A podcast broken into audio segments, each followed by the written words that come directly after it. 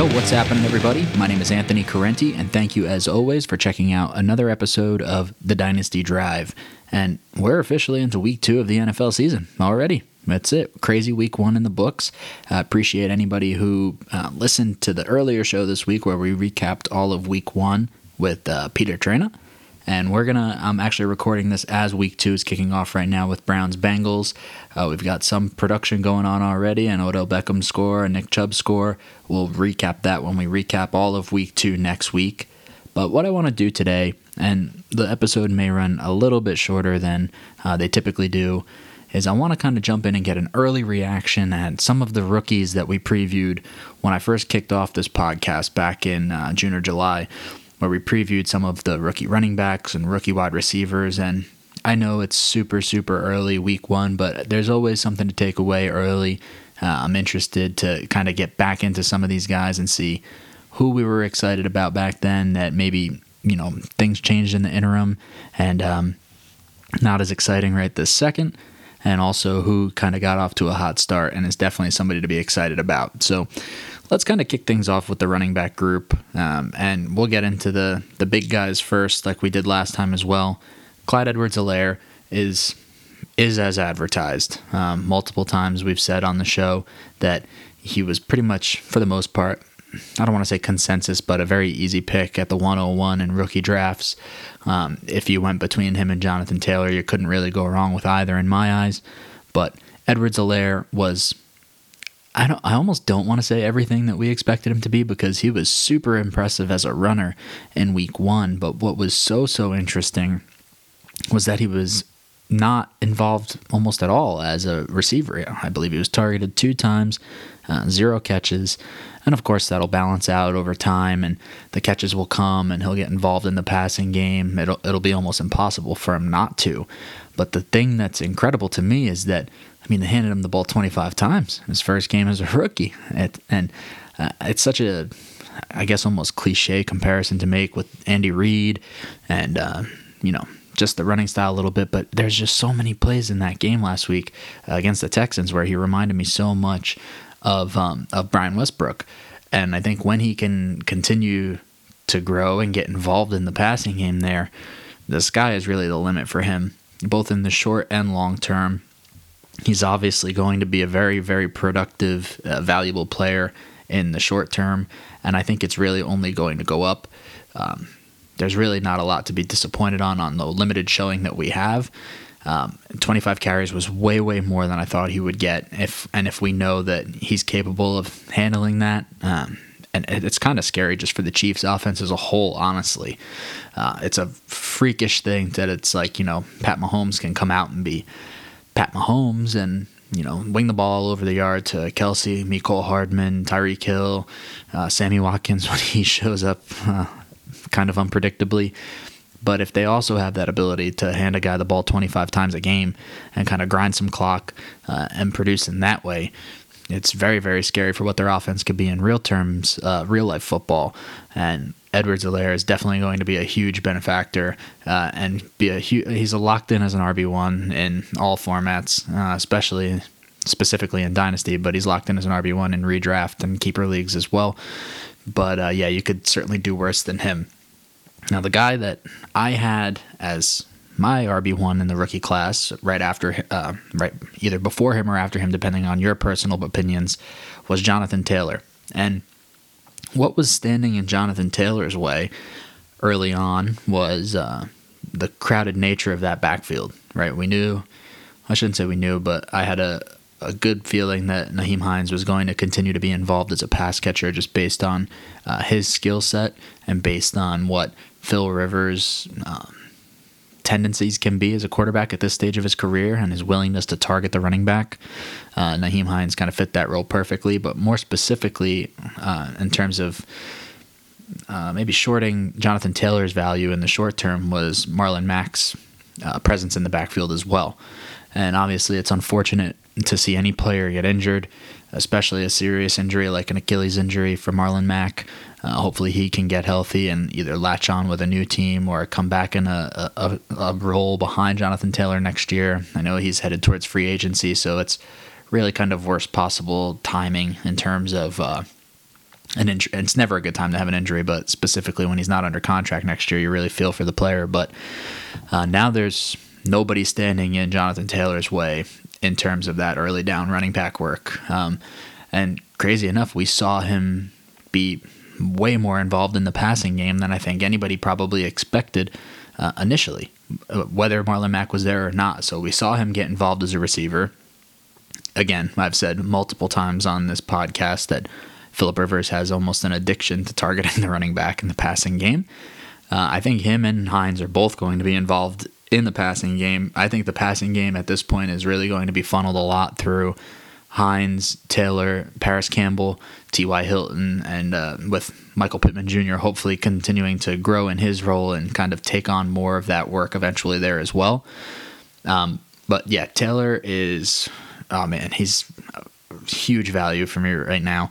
Um, I really, I honestly have zero shares of Jonathan Taylor in Dynasty, and it's heartbreaking to me because I think the arrow is pointing so far up. Uh, the, the the only thing that was holding back the short term value was that there was such a crowded backfield, and I thought that he would eventually take over that work anyway this year. But now that he's the unquestioned, you know, lead guy in terms of who you can turn around and hand the ball to, because while Hines is going to be involved, he's not going to take, you know, 10, 15 carries a game or anything like that. He's probably going to get, you know, seven, eight carries, five to seven carries, something like that. Uh, get a bunch of targets in the passing game. But he's not somebody that's going to eat too, too much into the, uh, you know, total carry count for Jonathan Taylor. It's exciting to see what he can be in the short term. In the long term, he is one a locked in as well as an RB one in Dynasty. Um, both players, both Taylor and Edwards-Helaire, really, really exciting. Um, the potential for both of them is through the roof, and I'm really excited to see how they both end up. Now, after those two guys was where it started to get a little more debatable for some people. My RB3 in this class was J.K. Dobbins. And J.K. Dobbins in Dynasty, I've always looked at, you know, if if there wasn't such such fantastic prospects ahead of him. Uh, the guy that has the potential to be an RB1 in a class. But what was kind of concerning about his short term value was that, you know, there was Mark Ingram, there is Gus Edwards, uh, Justice Hill still there. Wasn't really clear how involved he would be off the jump. There was a lot of, you know, glowing reports through training camp. And, um, I was going to say preseason, but there wasn't really a preseason. Uh, but a lot of glowing reports through training camp that he was flashing in the passing game. Um, he was really doing some exciting stuff on a day in, day out basis, and that he was going to be involved. And we saw that week one. Um, two touch, two short touchdowns in in week one for the for the Ravens. And what's really what's really uh, encouraging to me is that he had those two short touchdowns, he was the back they trusted with those goal line carries. And that's incredibly valuable in any offense, but especially in a rushing offense as potent as the Baltimore Ravens. I really think that week one was probably a sign of things to come, and I think he's really going to take a bigger hold on that lead job than we maybe initially anticipated uh, with Mark Ingram being there this year it's always kind of been through the scope of oh in 2021 Dobbins is going to be a monster in 2021 and 2021 well it's starting to look like in 2020 J.K. Dobbins is going to be a useful player um, regardless of who else is around him I think that Ingram will still be involved and you know it's a bit of a committee situation but that in week one them giving him the team giving him those two goal line opportunities um, is really huge and his short term value. I still he's locked in as a you know in in terms of moving forward, uh, especially if Mark Ingram's not on the team next year. There's not a lot of running backs. Um, I mean, there's some running backs I'd prefer to have over him, obviously, but he's one of the most exciting players uh, in terms of long-term future. And if we can now count on that that that value and that ability paying off in the short term as well, um, he's somebody that if you have him right now, I'm happy to be playing him as an as an RB two if I have a, another established running back ahead of him, and if not, uh, the window's probably closing where you can get him for a reasonable offer because the current uh, manager probably rostering Dobbins is rightfully very excited about him. But now's the time. If you can acquire him in a trade, if you weren't lucky enough to draft him in a in a rookie draft, uh, and you want to get him, now's the time to try and trade for him because I don't think it's going to get cheaper. I think if you want him on your team, now's the time to try and go make a move. Whether you have depth at receiver and you can flip a receiver for a running back, uh, if he's somebody that you're interested in having on your dynasty team, I think now is the time before the value shoots up as the year goes on. Uh, not going to get any cheaper. Uh, the next two guys, D'Andre Swift. I was just kind of bummed out about where D'Andre Swift is right now, and it's not his fault. And I know everybody wanted to kill him over that drop touchdown uh, in that game last week for the Lions, but he's a rookie. You know, these things are going to happen. He's going to drop passes. These things happen from time to time. Um, but oh man, I, I'm still really, really excited about him as a prospect long term.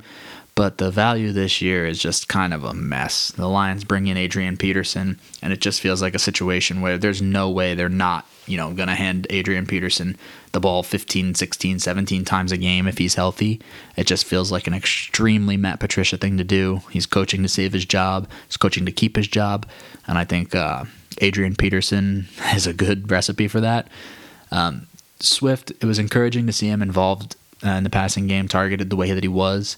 Obviously, the drop touchdown is what's going to be at the forefront of most people's minds, uh, but hopefully he can kind of move past that, not let it kill confidence too much. Um, hopefully, he can gain some carries moving forward.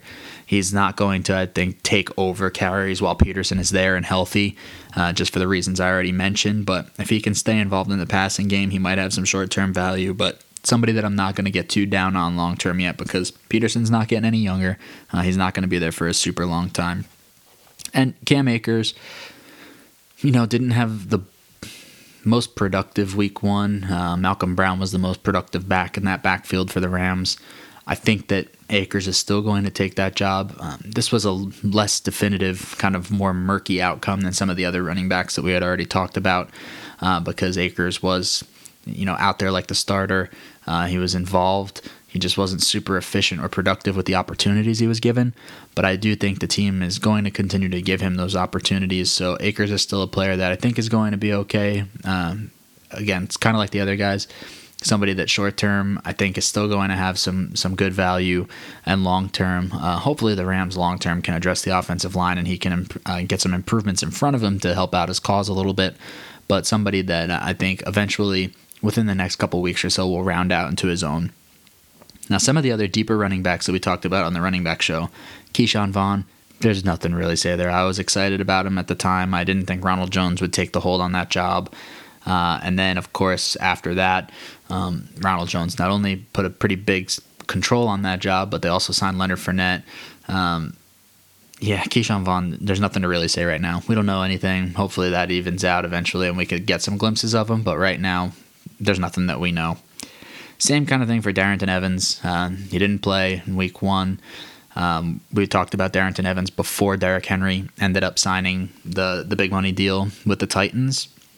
Uh, at that point in time, and I had mentioned I have mentioned before that uh, it was a reason I was looking to potentially move on from Henry in some places because I didn't think he was going to sign that deal with the Titans, and I was concerned about where he may end up long term. But uh, we haven't seen anything from Evans yet. It's tough to really say, but um, Derrick Henry is locked in as an RB1 or borderline RB1, depending on your view and scoring format, uh, as long as he's there on that deal. Now, Zach Moss, we saw some from. He had the touchdown, uh, he was involved. It's close to a 50 50 split between him and Devin Singletary, kind of like we had projected. Uh, the most concerning thing about Moss, because it seems like they trust Zach Moss, and he played the Jets, who the Jets are not a good football team, um, but not the worst run defense in the league. I don't expect them. I expect them to be pretty decent against the run for the year. Um, so it was tough to find some running room for Zach Moss, but uh, I guess the most concerning thing was as much as him and Singletary kind of eat into each other's value. Well, Josh Allen also had 14 carries or 14 rushing attempts. And I don't know if that'll be the case every week. I know he had said in the offseason that he was planning to run less this year but a lot of those runs were designed runs or looked to be designed runs. So that'll be interesting to me uh, to see if Allen does continue to run like that. As if he does, it could kind of eat into both of the running backs' values slightly. Antonio Gibson was the last guy that we had talked about on the running back show, and I pray for Antonio Gibson's sake that um, Peyton Barber never gets 17 carries in front of him ever again. he had like a very strange, horribly inefficient day. I just want to see Gibson get more opportunity. Uh, uh, you know, uh, Peyton Barber shouldn't be the guy in front of him that's stealing all that opportunity. I hope that the team continues to try and get him more involved. He was out there, and you know, Bryce Love didn't play. Um, obviously, Darius Guice is not on the team for um, for reasons that we're all familiar with at this point. Um, but yeah, Gibson is somebody that I think will hopefully get more opportunities as the year goes on and uh, kind of come into his own as a playmaker there. Now, the wide receiver class, in terms of the rookies, the guys that we talked about on the show, I mean, we hit the big name guys. Jeudy Lamb and Ruggs all looked good. Uh, Ruggs was really, really looking good and getting featured almost in that half before he went down and was injured. Uh, so hopefully he'll be okay. Jeudy and Lamb um, were kind of both as advertised, both pretty involved. Uh, obviously, in Jeudy's case, Courtland Sutton wasn't on the field, but in CeeDee Lamb's case, Gallup was out there, Amari Cooper was out there, and he was getting some targets. So those three guys are still all very exciting to me. A lot of the other guys that we had talked about uh, that I was excited about on the rookie wide receiver show, it's tough to really make any definitive statements about right now. Uh, Tee Higgins, nothing really yet. Chase Claypool had two catches, but there were two very nice catches, but just two catches. Denzel Mims is on short term IR for the Jets, so nothing we know there. Michael Pittman Jr. played clearly behind T.Y. Hilton and Parris Campbell, and not much we have seen there. And Bryan Edwards is somebody that I've said repeatedly I'm very, very excited about in both the short and long term, but um, he was not involved anywhere near as much as I expected in week one for the Raiders. I think that'll continue to come up. Uh, but as of right now, we've only seen you know one pro catch out of him. So hopefully that continues to go up. But there's not too too much I could really get into on any of those guys right now. Pretty excited about them all still long term. Um, but where we're at right now, it's tough to give you like an an early week. That's all this is too. An early, super early week one reaction to some of the rookies that we had talked about a couple months ago. So that's going to kind of wrap up this episode. Uh, don't want it to run too too long, but uh, I appreciate you checking out the show. Appreciate the support as we take it to two times a week while we're in the season here. Uh, we'll have another episode. We're going to do Wednesdays and Fridays because I want to make sure that we can keep the Monday night games into the recap show as well. So next episode will be out next Wednesday, and then the following Friday, as always, uh, as we continue to work through the season and college football gets kicked off now that Big Ten's coming back eventually. Uh, we're going to start getting into some of next year's prospects as well. So make sure that you're subscribed to the podcast. Follow on Instagram at the Dynasty Drive. Follow on Twitter at Dynasty Drive. Uh, like us on Facebook. Keep any comments and questions coming our way. And uh, good luck to everybody in week two, and we'll talk to you next week. Thank you. Thank you.